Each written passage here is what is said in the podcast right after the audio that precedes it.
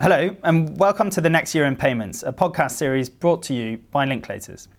This is the second instalment of a two part episode on innovation around payment systems. As we discussed last time, there's increasing demand for payments to be instant and frictionless, whether domestic or cross border. Achieving this requires improvements to the underlying payment rails, not just the interfaces that sit on top of them. I'm Richard Hay, and I'm joined today by Michael Voisin. So, we've already discussed some of the pain points with legacy systems and ongoing work by central banks and others to upgrade them. Today, we'll be discussing initiatives to create parallel, closed loop payment systems that don't rely on any legacy infrastructure, including so called stablecoins. So, Michael, what on earth is a stablecoin? Richard, thank you. Uh, well, that's a good question. The, the, the challenge with some digital currencies is that, it, is that they have no intrinsic value. And people therefore struggle to agree a value of it, and it's not really therefore a particularly effective means of payment transfer or value transfer from one party to another because the price can change so quickly. Stablecoin is an attempt to create a digital asset that has a, value that's anchored in, in another value that is known to or accepted by people. And that can come in many, many different forms. It can, it can come without a, a legal underwriting. So there's an understanding that, that it, there are arrangements in place to support the value of the Bitcoin. For example, people may make a market in it if its value goes above or below a certain level. So that there's always someone you know you can buy it from or sell it to to get a stable value out of it. In other examples, they may be backed by actual cash. That cash can be deposited with a bank, so a bank type of stable coin, or it can be deposited with a central bank.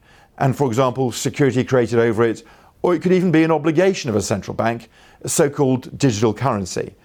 In each case, different legal techniques are used to ensure that the value of the stablecoin is extrinsically linked to the underlying value that people are trying to follow or, or to track.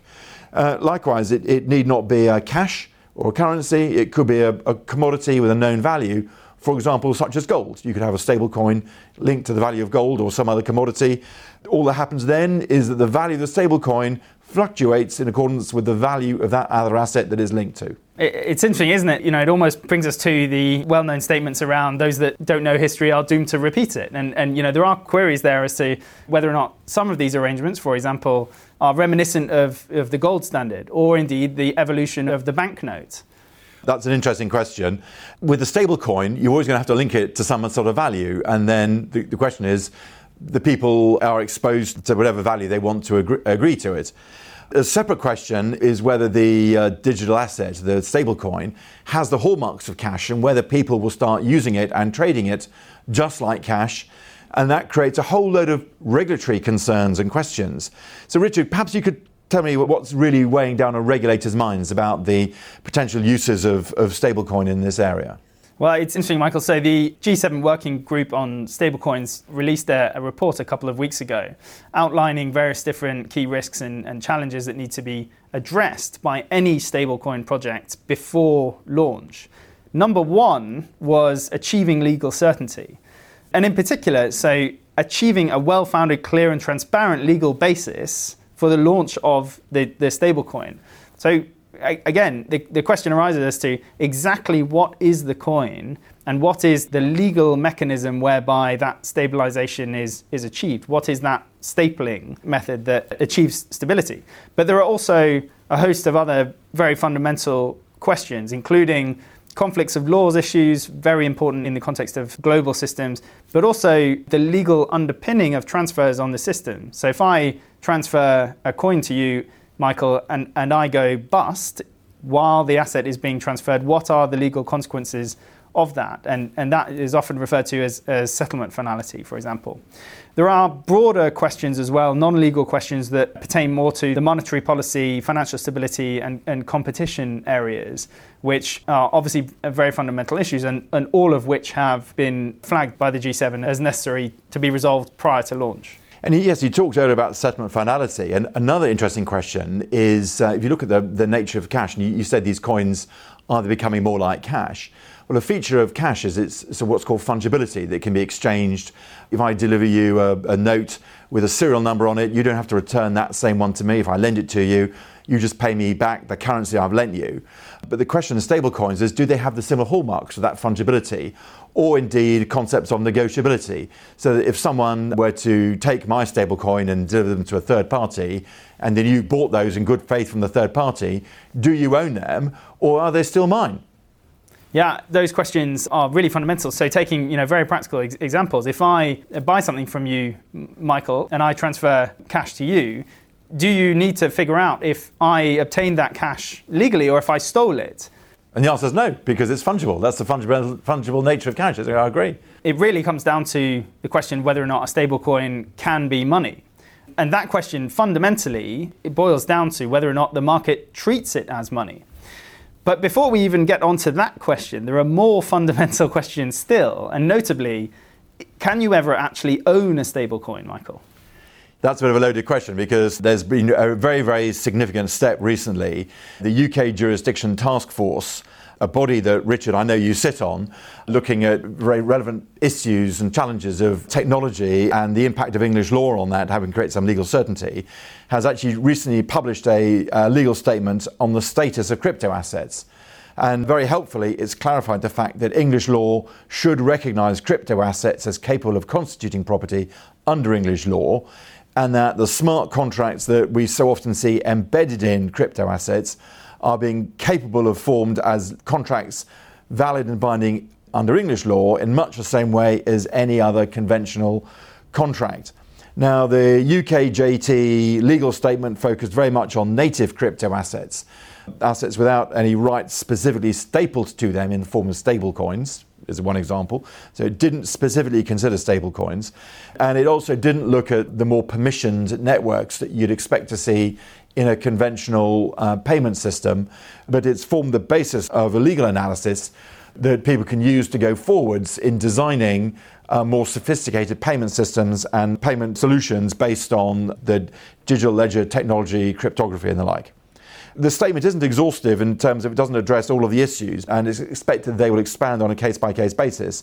But it provides a really, really affirmatory statement that English law will recognise this sort of innovation, will create a very, very stable legal framework going forwards, and will form a solid foundation on which to build and, and develop new systems that have market recognition. And fundamentally, a lot of it looks at the fact that where the market and people in commerce accept something, practically speaking, as value, then the English law will recognise that and give value to it, which is a fantastic achievement and a great result for English law. Just so I understand, Michael, so if I took Bitcoin or launched a, a network that was equivalent to Bitcoin, the UKJT statement says I can own that crypto asset.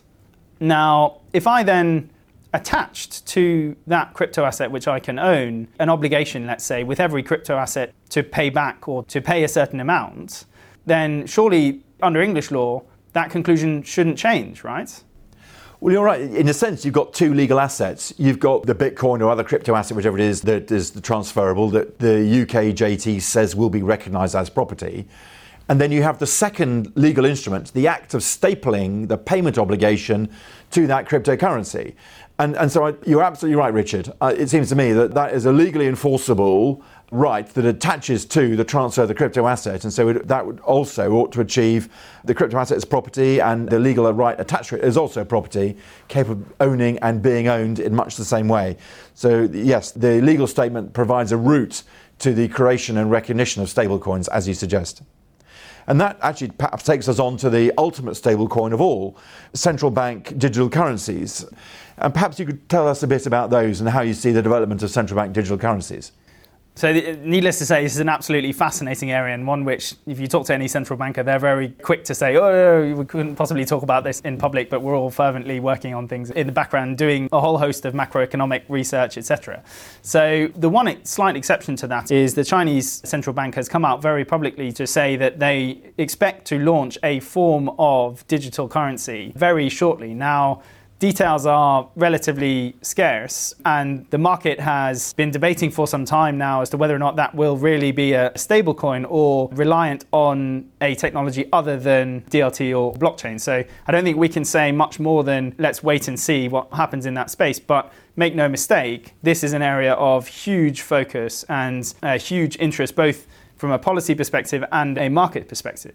And, and, digital currencies have some really attractive legal features because they can be created by laws and given instantaneous legal effect so that all questions over legal certainty, whether they constitute property or not, just disappear.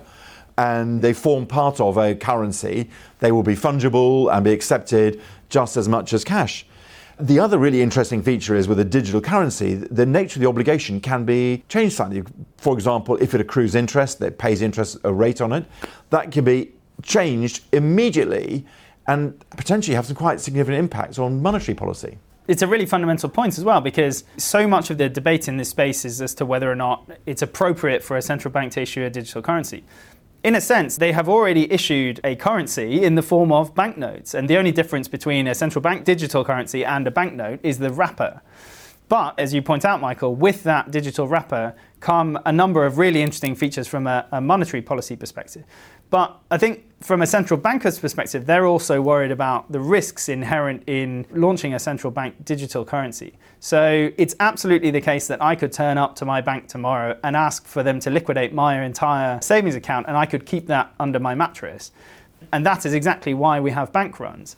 But it will probably have to get to quite an extreme case for me to do that because of the risk associated with having a lot of cash under my mattress.